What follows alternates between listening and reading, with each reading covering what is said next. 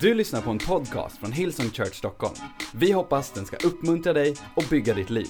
För att få mer information om Hillsong och allt som händer i kyrkan, gå in på www.hillsong.se. Om du vill ha en titel på den här predikan så heter den Jesus säger ja. Vad säger du? När jag växte upp så trodde jag att liksom som världen, jag trodde ungefär som världen att ett kristet liv är ett liv fyllt av begränsningar. Som kristen får man inte, som kristen ska man inte, som kristen bör man inte, som kristen får... Och när jag, när jag växte upp, vilket inte är så länge sedan, när jag var, när jag var um, yngre, så... Uh, en del av er borde verkligen inte skratta, för jag vet exakt hur gamla ni är. Till exempel har jag en del varit gifta lika länge som jag är gammal, 28 år. Men det var lite stelare än vad det är nu. Och om man frågade människor i mitt fotbollslag eller hockeylag liksom, vad, hur är det att vara kristen, så allt de tänkte på var begränsningar. Man får inte det, man får inte det, man får inte, man får inte det. Och om vi inte passar oss är det väldigt enkelt att vi tänker att kristet liv handlar om vad vi ska hålla oss borta ifrån. Vad vi ska säga nej till. Men ett kristet liv har inte speciellt mycket med nej att göra. Ett kristet liv har allt med ett ja att göra. Det är ungefär samma sak som med, med, med min relation med Lina. Jag behöver inte säga nej till andra tjejer, för jag har sagt ja till Lina. Och så är det med vår relation med Gud också. Vårt ja till Jesus sorterar ut allt det andra. Men vårt ja till Jesus är bara möjligt för att han först har sagt ja till oss. Men om jag skulle vara osäker på om Lina verkligen älskar mig, om hon kommer stanna hos mig, om vi gifter oss och jag inte ens riktigt vet, hon kanske har alla andra dörrar öppna, då är risken stor att jag kommer leva i ett förhållande med henne som är väldigt osäkert. Har hon sagt ja? Hur mycket av ett ja vågar jag säga till henne baserat på hur mycket ja jag tror att hon har sagt till mig? Så, så det är det som är grejen med vår relation med Jesus. Vår relation med Jesus, vårt ja till Jesus kommer alltid definieras av vår uppenbarelse av hur mycket ja vi tror att Jesus har sagt till oss. Och om du fick med dig det, då kan du gå hem nu. Det får du inte göra, för att det var värt att komma hit för idag. Vår relation med Jesus definieras av hur mycket ja vi tror att han har sagt till oss. Och det kommer definiera hur vi lever vårt liv. Kommer definiera vår frihet, kommer definiera vår frimodighet, kommer definiera vår skuld, vår våran fördömelse, kommer definiera allting. Ju mer vi förstår att Jesus sa ja, fullständigt ja till oss innan vi ens hade vänt oss till honom.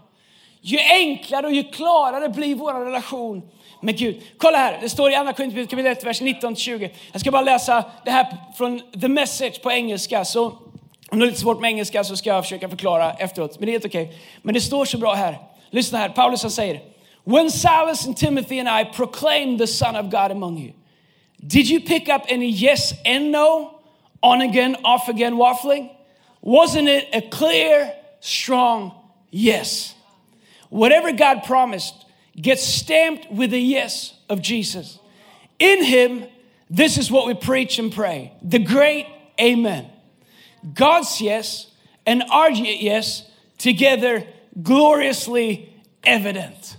Så Paulus han säger här, jag läser från något som heter The Message som är en parafras, det är en översättning från Eh, så som Bibeln var skriven från början. Bibeln var skriven väldigt mycket talspråk. Så man har försökt fånga andemeningen i talspråket om hur breven var skrivna och hur Bibeln var skriven. Så det Paulus säger, han säger att när, när, när han predikade evangelium så var det liksom inte liksom ett, ett liksom, uh, yes and no, ja och nej. Uh, på och av eller mitt emellan. Han säger det var, ett, det var ett klart och ett starkt ja. Och han säger allt som Gud har lovat, vad den Gud har lovat, blir liksom stämplat med ja från Jesus. I Jesus, um, det är det vi predikar, säger Paulus, och som vi ber. The great amen. Amen betyder må så ske, eller så ska det bli, eller så måste det bli. Guds ja och vårat ja tillsammans. Gloriously evident. Okej, okay, det kan jag inte ens översätta, det får du lista ut själv. Okay? Så Jesus är Guds ja till oss. Det är därför vi firar nattvard idag. Därför att Jesus är Guds ja till oss. Så om du funderar på, har Gud verkligen, vad tycker Gud om mig? Så kan du inte titta på dig själv. När du ska fundera på vad du tror att Gud tycker om dig, så måste du titta på Jesus. Därför att Bibeln säger att Gud gav Jesus till lösen för oss. Så när Gud ser på oss så ser han inte oss, han ser Jesus. Det är därför som, som, som vi måste förstå att Gud har gett sitt ja till oss genom Jesus. Det innebär att på din bästa kristna dag så har Gud sagt ja till dig. På din sämsta kristna dag så har han fortfarande sagt ja till dig. Det är inget som förändras. När vad vi gör med det, hur vi förhåller oss till det, kommer definiera vad vi kan ta del av i det här kristna livet. Så det är inte så mycket upp till, faktiskt, det är inget upp till Gud vad det blir av vårt liv i vår relation med Gud. Har ingenting med honom att göra. Han har redan gett sitt ja. Han har redan sagt sitt ja. Han, han är klar. Du säger Andreas, jag räcker inte till. Join the club. Jag är inte så bra som jag borde. Join the club. Hur tror du mitt pastorsteam ser ut? Titta på dem på de olika campsarna. De sitter på första raderna runt om i Sverige. De är likadana som mig. Vi räcker inte till. Men grejen med våra liv är att vi hittar inte vårt värde i våran performance. Vi hittar vårt värde i Jesus och det börjar forma vårt handlande. Det börjar göra oss annorlunda, men det bottnar inte att vi gör bättre, det bottnar, bottnar i att vi förstår bättre. Jesus säger Paulus är inte lite ja och lite nej, utan han är ja. Jesus är inte lite nåd och lite dom. Det kallas för karma och vi tror inte på karma. För vi är inte buddhister. Vi tror inte att om vi gör bra så får man bra. Do good, get good. Do bad, get bad. Vi tror inte på det. Vi tror att medans vi ännu var syndare, medan vi ännu gjorde dåliga saker, så vände sig Jesus till oss. Sen tror vi på sådd och skörd. Men vi tror inte på lite favör och lite prövning. Det finns en sång som säger prövningar vi möta få som vi ofta är förstå. Och vi ofta är förstå. Herrens vägar när han önskar att himlen skulle Möter vi prövningar? Absolut. Vi lever i en trasig värld. Vi lever i en brusten värld. Vi lever i samma värld som vi levde i innan vi lärde känna Jesus. Men det är inte så att Gud vaknar morgon och säger, ska jag skicka välsignelse eller ska jag skicka förbannelse? Ska jag skicka, ska jag skicka favör eller ska jag skicka, ska jag skicka liksom prövning? Nej! De flesta prövningarna skapar vi själva i våra liv. De flesta utmaningar i våra liv är frukt av saker vi sår som vi aldrig skulle ha sått. Gud är inte lite ibland för oss och ibland mot oss. Gud är inte ambivalent. Gud är inte liksom som eh, en nojig person som dejtar, som inte riktigt vet. Gud är inte ambivalent. Han vaknar inte på morgonen och inte vet vad han tycker. Gud vaknar inte på morgonen och är osäker på hur han känner. Han är densamme igår, idag, i all evighet. Han är från evighet till evighet. Han är den, han är den fasta klippan som aldrig rugga, rubbas, aldrig någonsin. Han vaknar aldrig och ångrar sig. Han vaknar aldrig och säger, nej idag vet jag inte vad jag tycker om de där. De där i Märsta eller de där som bor i, i, eh, i eh, eh, vad heter det, Bergsjön eller Angered eller vart ni nu bor eller i Öxnehaga i Jönköping eller i eh, vad heter det där ute, jag kan inget ställe i Örebro. Örebro är jag bara när Leksand åker dit och vinner, annars är jag aldrig där. Men jag kommer snart predika, Lina kommer dit idag också och predikar i eftermiddag, det kommer bli fantastiskt. Så Gud är inte ibland glad över oss och ibland arg på oss. Gud är inte känslomässigt instabil. Förstår du? Han är liksom inte, han är liksom, vi har alla någon sån i släkten, eller hur? Säg inte vad de heter, men alla har en sån i släkten som är väldigt känslomässigt instabil. Alla ni som ler, jag vet, vilka ni tänker, jag vet inte vilka ni tänker på, men ni, men ni har någon, okej? Okay? Det finns alltid någon på varje julafton. Det finns alltid någon på varje midsommarfirande. Det finns alltid någon man måste ta lite extra mycket hänsyn till. För de är känslomässigt instabila. De kan ena dagen vara jätteglada, andra stunden så drar du samma skämt du har dragit tio gånger innan och det var roligt. Men efter gången så var det fel. Hur kan man vinna? Men Gud är inte känslomässigt instabil. Han vaknar inte på morgonen och undrar vad han känner över dig. Han älskar dig.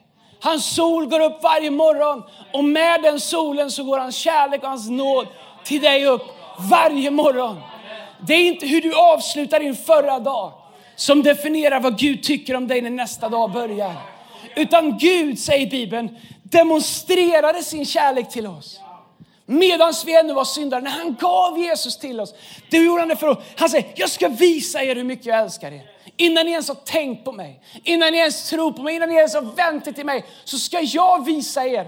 Det är som att gå fria till någon människa som du aldrig har träffat innan. Mycket dålig idé. Men det är som att alltså, jag vill bara bevisa hur mycket jag älskar. Du har aldrig ens tänkt på mig, men jag har köpt en fem karats ring till dig. Come on somebody. Och jag vill bara visa min kärlek till dig. De flesta av oss hade ringt polisen, vi hade ringt Rickard som är med på filmen här. Och han hade kommit med sin enhet och sagt, jag har en väldigt konstig stalker som ger mig, du hade tagit ringen givetvis, men du hade sen ringt på det är det som Bibeln säger att Gud gör. Han bevisar sin kärlek till oss när vi är helt ointresserade. Genom att ge oss sin egen son. Ju mer du förstår att Gud har redan gjort allting för dig, ju mer kommer din relation till Gud förändras och du kommer leva i frihet och inte i fördömelse. Det kommer inte dra dig bort en del Andreas. Man kan inte predika så därför att då, då, då, kommer folk börja leva hur som helst och de bara tror att Gud älskar dig. Och om du säger Andreas att Gud älskar alla människor oavsett, då det inte finns någon synd, det finns ingen lag, det finns ingen dom, det finns ingenting. Jag säger inte att inte det finns, men en del människor säger att om man predikar så här, då kommer människor eh, bli helt laglösa. Då, då, man måste predika lite dom, man måste predika lite synd, man måste, det måste liksom vara lite svavel så att folk verkligen skärper till sig. Och det här är grejen, om min fru skäller på mig, om min fru, vilket hon inte ofta gör, någon gång då och då när, det, när jag förtjänar det. En gång varje förmiddag, en gång varje eftermiddag, men eh, det är inte så ofta. Om min fru alltid är arg på mig så kommer det inte dra oss närmare varandra. Men om hon är som hon är, behandlar mig med kärlek, med respekt, eh, utan själviskhet, självuppoffrande, så kommer det få mig att göra, jag vill göra allt jag kan för att hålla mig nära, för att, för att ge samma sak tillbaks, för att besvara den kärleken. Så det, det är det man måste förstå. Vår relation med Gud är en kärleksrelation. It's a love thing. Och jag och Lina har inte skrivna regler. Andreas, du får aldrig prata med en tjej. Andreas, du får aldrig göra det. Andreas, du får aldrig göra det. Och, och har du gjort det så måste du komma direkt hem till mig och säga det. Du får aldrig Vi behöver inte ha det. För vår kärlek drar oss mot varandra. Så det är enkelt för mig att välja bort saker som potentiellt skulle kunna skada det. Så när jag sa ja till Lina så sa jag, med, så sa jag utan att säga någonting nej till allt annat. En uppenbarelse om vem Jesus är, en uppenbarelse om hur Jesus förhåller sig till dig kommer bara göra en enda sak i ditt liv. Det kommer få allt i ditt liv att vilja dra dig närmare Jesus. Inte, inte hålla på fuska med saker och ting eller hålla på greja med saker som är synd eller som, inte är, som är orent eller som, är, som, är, som inte hör till det som Jesus gav sitt liv för. Ju mer du förstår Guds kärlek, ju mer du förstår hans frihet, ju mer du förstår hans nåd, ju mer kommer du värdera den och säga Jesus, du har gett mig allt det här. Nu vill jag ge tillbaks. Jag vill inte ens ha det. Det här hör inte hemma i vår relation. För du visade först hur mycket du älskar mig. Och här är mitt svar tillbaks till dig. Vet du vad det är? Det är en kärlek, det är en relation i kärlek och i frihet. Vald av två parter. Och vet du vad jag ska säga helt ärligt? Jag är inget flake, men när jag pratar om det här nu så känner jag Guds närvaro så starkt på insidan av mig. Därför att varje gång vi berör det här djupaste av kristna hemligheter, av Guds hemlighet, så kommer alltid den helige Ande finnas i alla rum som den finns just nu. Det djupaste vi har är vårat ja som Jesus har sagt till oss. Och ju mer vi förstår att vi kan leva i en relation med Gud, det är vårt ja till honom. Samtidigt ett nej till så många andra saker som potentiellt kan förstöra våra liv. Så kommer det göra oss fria därför att vi kommer förstå att vi har blivit rättfärdiggjorda. Vi gör oss inte själva rättfärdiga genom goda gärningar. Jesus gjorde oss rättfärdiga genom sin död och sin uppståndelse, genom sitt offer. Det innebär att Bibeln säger att därför kan vi frimodigt komma inför Jesus. Vi kan frimodigt komma inför honom med en frimodig ande och säga Abba fader. Och veta att han ger oss vad vi än ber om. På samma sätt som mina barn frimodigt kommer och ber om vad de än kan tänka på till mig. Kan du göra samma sak till Gud? Du har aldrig bett en bön så stor att Gud säger, oh, nu frågar du efter lite för mycket. Hade jag varit Gud och hört våra böner, nu är inte jag Gud, det skulle jag vara väldigt glad för. Men han är bara kärlek och bara nåd och bara tålamod. Det är bara han som är det. Okay? Men hade jag varit Gud och hört våra böner och kunnat göra allting. Jag kan dela på hav, jag kan stoppa in män i fiskars magar. Jag kan göra allting. Come on somebody. Du, sky's the limit. Du kan göra vad som helst, du är Gud, okej? Okay? alla superpowers som finns har du. Och så hör du våra böner. Kära Jesus. Vore bra om det inte regnar så mycket imorgon. Come on Jönköping. Och Gud säger bara, du vill ha lite sol, det är allt. Alltså, du kan få gå på vatten, jag kan dela Röda hav, du kan få åka magen på en fisk, du behöver inte köpa båt till Birka Cruising, du kan få åka en val, du kan få göra vad du vill. Men du vill ha uppehåll två timmar när du ska grilla, det är liksom piken på ditt böneliv. Det är allt du vill ha. Tänk att vara Gud och kunna göra allt det här. Men våran bild av Gud är liksom så liten så vi ber så små böner. Gode Gud, vore fantastiskt om vi fick döpa en person. Vadå en person? Du ska döpa hundra varje gång. Det är ju våra böner som avgör vad Gud kan göra. Hade jag varit Gud så hade jag suttit uppe. Come on! Finns det inte någon som kan som... Nej, det är en annan sång. Hade jag varit, eh, hade jag varit Gud så hade jag sagt, finns det inte någon som kan be en riktig bön där nere? Har ni inte någon i Hillsong som kan be mig om en teater downtown i Stockholm? Come on somebody. Finns det inte någon i Göteborg som kan be om ett kvarter som vi behöver? Finns det inte någon i Jönköping som kan ge oss, som kan be om en byggnad som vi behöver? Finns det inte någon, säger Gud, som bara kan be om något stort? Finns det inte någon som kan be om en dröm, som kan skapa ett företag, som kan utrota fattigdom? Finns det inte någon som kan be en riktig bön som har förstått att Gud har redan sagt ja? Han har sagt ja redan. Han sa ja till allt. Men vi ber som att Gud är osäker. Käre, nu måste jag inte hugga björnspring mer. Käre Gud. Går det höjat från 70 till 90 på den här vägen? Det har varit underbart. Come on. Vi har ingen kyrka i Tidaholm. Käre Gud. Det vore asgött om det gick att ordna så att eh, det var öppet lite längre på Statoil på kvällen. Det måste bli stora böner. Om du vill veta hur stor din bild av Gud är så kan jag lösa det nu. Titta på din största bön du ber. Fundera på om du tror att det är möjligt för Gud. Så stor är din Gud. Gud är aldrig större än de bönerna vi ber. Storleken på våra böner definierar storleken på våran Gud. Medan Bibeln Gud säger be mig om vad som helst. Vad ni än ber om i mitt namn, sa Jesus, ska ni få. Vad är taket på det? Inget tak alls. Bibeln säger, ni har, jag säger, ni har inte för ni ber inte. Och när ni ber så ber ni illa. För ni är liksom tvärtom vad Paulus säger, on again, off again. När ni ber ska ni tro utan att tvivla. Eh, om ni tvivlar säger, så är det som en våg som kastas fram och tillbaks. Och säger att vi inte ens ska förvänta oss att få någonting. Men vad är det som gör att vi kastas fram och tillbaka? Jag, jag, alla ni som sköter mina punkter, sorry, de kommer kanske inte idag. Men vad är det som gör att vi kastas fram och tillbaka hela tiden? Det är våran bild av hur Guds ja till oss är. Det är vår inre förhandling. Har han verkligen sagt ja? Har han sagt ja till så mycket? Har han verkligen, är det ja? Är det ja fast jag gjorde så igår? Är det fortfarande ja? Är det, det är vår inre konversation, det är vår inre förhandling om Guds ja som hela tiden försöker dra ner nivån på våra böner, på våran tro, på vad vi gör. Och så tittar vi på andra människor som kanske är bättre på att fejka sina svagheter och bara visa upp sina bra sidor. Så tänker vi, jag är inte sådär så jag kan inte be sådana böner. Och så kommer det upp någon sån liksom som Vanessa, full av tro och bara brrr, kör. Jag jag pratade med någon som frågade hur var förra söndagen, jag var inte här. Ja, det var uppe någon tjej alltså. Oh, vad hon körde, vad hon snackade fort och vad, vilken tryck det var. Jag tänkte, ja, det måste varit Vanessa. Well done. Och, och, och vilket är väldigt positivt. Och så kanske du lyssnar på någon som kommer upp en mik och tänker, jag är inte sån. Så jag kan inte be så stora böner. Och uttryck har ingenting att göra med stora böner. Personlighet har ingenting att göra med stora böner du kan be. Du kan be hur stora böner du vill. Om du bara sorterar ut vad du tror att Guds ja till dig är.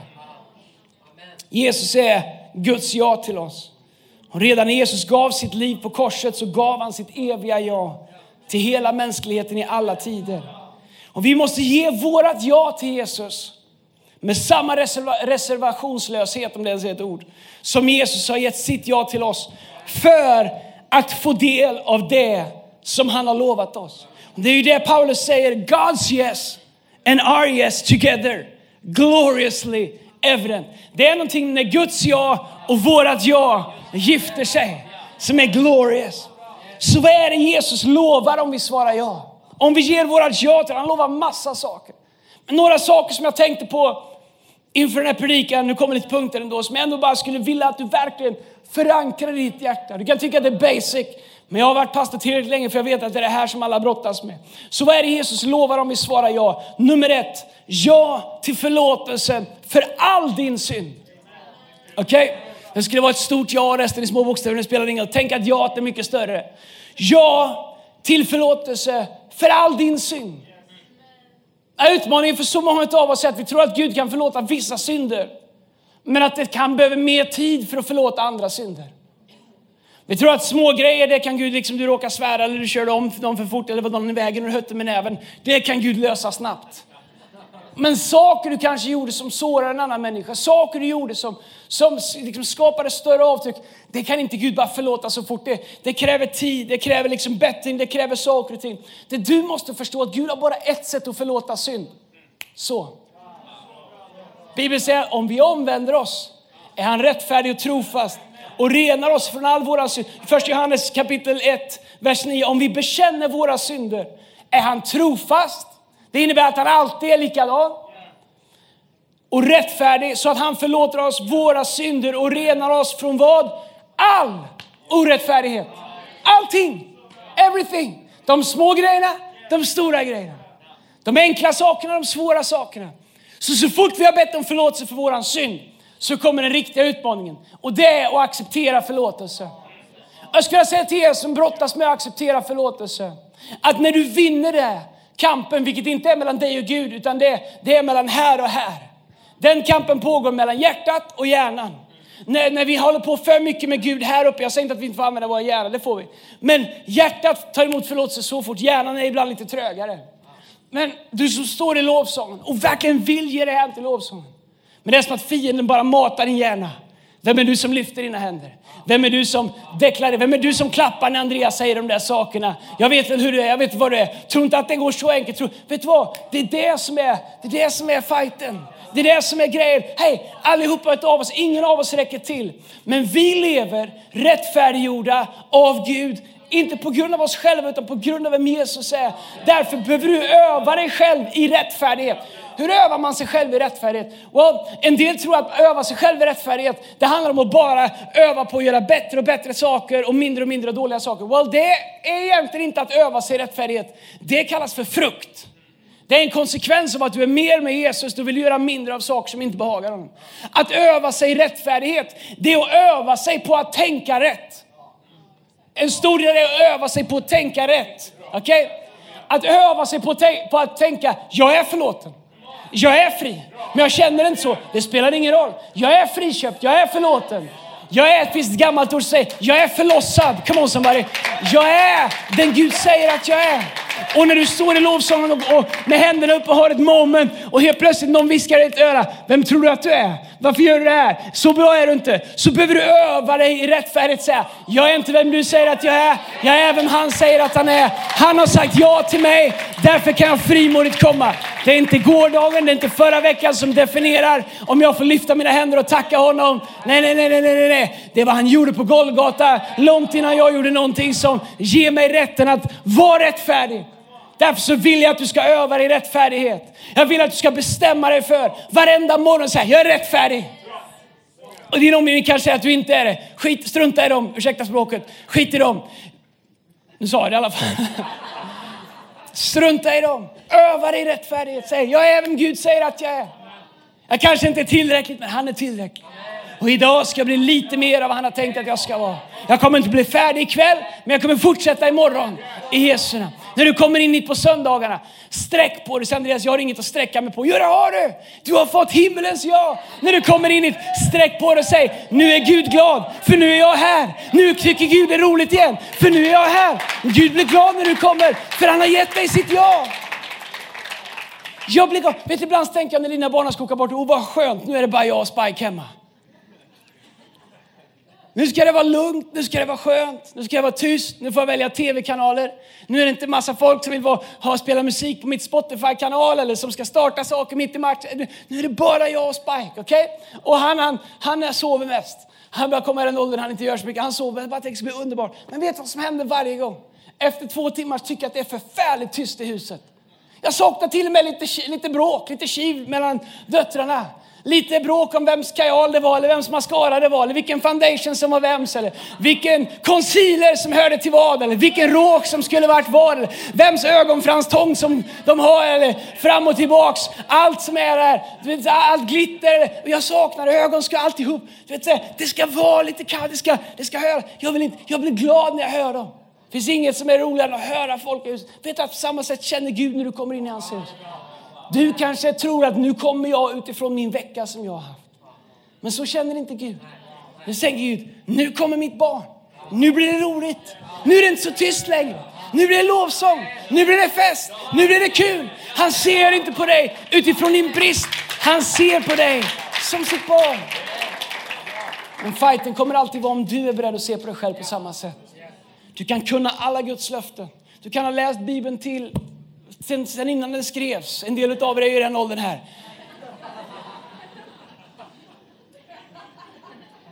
Titta inte på dem, okej? Okay? Och ändå inte förstå att den stora skillnaden är när du börjar bestämma dig för att jag är vem Gud säger att jag är. Jag är vem han säger att jag är. Jag har vad han säger att jag har. Jag kan göra vad han säger att jag kan göra. Det är hans ja som har möjliggjort det för mig. Finns det inget ord som heter enable? Jag tror att det är möjliggjort. Hans ja har möjliggjort det för oss. Att leva ett liv som vi egentligen inte klarar av. Ett liv som vi egentligen inte har rätt till. Ett liv som vi egentligen inte förtjänar. Men det enda som det ja inte kan göra åt oss, det är att välja att leva i det. Det är det enda han inte gör. Så fort vi gör det, vi väljer det, då gör han allt annat. Då väljer han, då gör han allt annat åt oss i namn. Fantastiskt, hur många vi kommer till? Första punkten bara. Och jag som har 29 punkter, vi får rappa på. Punkt nummer två är vad, vad, Jesus lovar oss om vi svarar ja. Punkt nummer två. Ja till att göra dig hel och till att glömma ditt förflutna. Och vi, vi, vi behöver inte stanna så länge, men i Malaki 4 och 2 så står det så här. Men för er som fruktar mitt namn, det betyder inte att du är rädd för hans namn, utan värdar hans namn. Ska rättfärdighetens sol, jag älskar det här bibelordet, gå upp med läkrum under sina vingar. Då ska ni komma ut och hoppa likt kalvar som släpps ur sitt bås. Om du inte är bonde så kanske du åtminstone har varit på ett kosläpp någon gång. Har du inte varit det så är det något man behöver uppleva åtminstone en gång i livet. Har du sett när kossorna kommer ut efter vintern? Det är enda gången de spritter lite grann. Och en del av er, om jag ska vara helt ärlig, ni skulle behöva läsa det här bibelordet lite grann innan ni kommer till kyrkan. Du vet så här, det, är, det, det är härligt i lovsången ibland. Du vet, så här. Och, och, och tänka bibelordet att då, det fanns en gammal sång om det här. Helt konstig sång, sjöng när jag växte upp. Då ska, då, gick så här, då ska vi hoppa ut som kalvar som stått instängda hela Om du undrar varför man blir knäpp i början i kyrkan alltså. Men vi sjöng sådana sånger. Och det, det handlar om det här bibelordet. Men vet du vad? Ibland när du kommer till kyrkan så är det värt att göra sig av med lite värdighet. Alla ni som, liksom som jag knyter skjortan, alla ni som tittar på huliganerna här framme och på ljud och alla ni som är så himla värdiga. Och ni är så, ni är liksom så, för ju längre man går på den här sidan ju mer stilla står de. Här sitter de passionerade, här blir det lite sämre, här blir det bättre, här runt omkring. Du vet så här, ibland när vi kommer till kyrkan så, jag vet inte ens om de ser oss på TV nu. Ni där i Göteborg, ni som sitter på läktaren där uppe och tror att man kan armarna kors. Du vet ibland så behöver vi bara liksom hoppa ut som kalvar. Det är okej okay i våran kyrka att ställa sig på, inte nu, ställa sig på stol. Men en del utav er, ni skulle bara behöva lära oss släppa loss lite grann. För att vi vet att rättfärdighetens sol har gått upp den här morgonen. Och den hade läkrom under sina vingar med sig. Så när solen gick upp den här morgonen så gick läkedom upp. Och när du förstår det säger Bibeln att då ska vi hoppa ut som kalvar. Det här är jag glad. Det här är jag arg. Det här är jag när predikan är jättebra. Det här är predikan när den inte är bra. Jag hoppar på insidan, okej? Okay? Hej, du behöver inte hoppa, även om en del av er mitt i grillsäsongen skulle behöva hoppa lite i kyrkan. Hej, man kan ta en större bit på grillen om man dansar i kyrkan. Det är sen gammalt. Men du förstår att förståelsen över vår ställning inför Gud. Att varenda morgon när solen går upp och tack gode, tänk er som bor längst upp i norr. Rättfärdigheten är ju dygnet runt där uppe. Det är lite sämre på vintern för er, men på sommaren är det bra i alla fall. Varje morgon när solen går upp så går den upp med rättfärdigheten, under, med läkedom under sina vingar. Du kan vakna varje morgon och veta, jag har helande idag. Jag har rättfärdighet idag. Jag har favör idag. När solen går upp så breder den ut sina vingar. Därför ska jag hoppa ut som kalvar. Jag ska dansa lite på morgonen. Jag ska känna mig lite fresh. Jag ska börja morgonen med att stretcha, med att ta ett brysselsteg. Därför att jag vet att den här dagen är en bra dag. En del av oss vi behöver påminna oss om vad vi har i Kristus.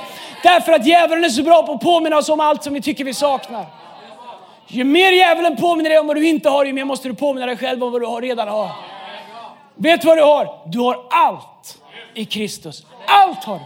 Det är inte så att när du sa ja till Jesus, sa Jesus okej okay, nu har du sagt ja, nu får du entry level. Ni vet som du flyger med SAS. Först när du blir medlem, det betyder inte ingenting. Ingenting.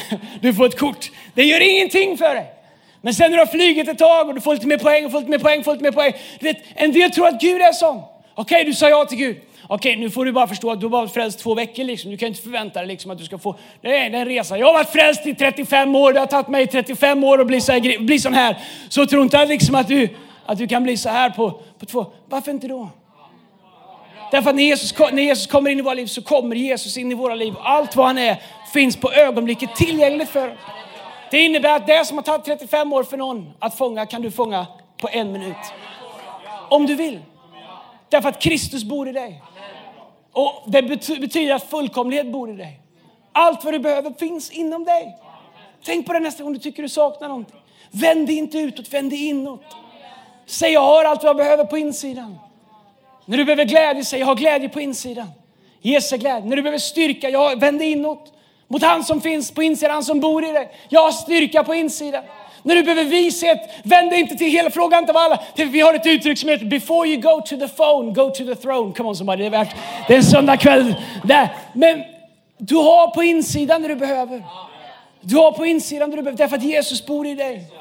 Och ju mer du förstår det, ju mer kan du börja uppgradera ditt sätt att leva och veta att jag är, I'm a force to be reckoned with. Jag har saker på insidan som ingen annan har, som inte har Jesus. Jag är inte allt vad jag borde vara, jag är inte allt vad jag skulle vilja vara, jag är inte färdig på något sätt. Men han som bor i mig, han är perfekt. Och jag har tillträde till honom, jag har tillgång till honom. Hans kraft, hans styrka, hans nåd, hans förlåtelse. Allt finns där på insidan om Därför att Jesus har sagt ja till dig i Jesu namn. All right, well, vi hoppar över att han vill rensa dig. Det känns inte som ni vill höra det idag. Att han vill helga er och såna saker. Det tar vi en annan tyngre. Det får, det får Tigge predika om. Jag predikar de bra, roliga sakerna. Så får Tigge och Tobbe ta de allvarliga sakerna. Come on somebody. Men en sak som han vill. Och som han gör är att han säger ja till din framtid. Och till hans planer och drömmar för dig. På samma sätt som vi som har barn har drömmar och förhoppningar för våra barn. Har Jesus det för dig. Och de är långt mycket mer, säger Bibeln, än vad dina är.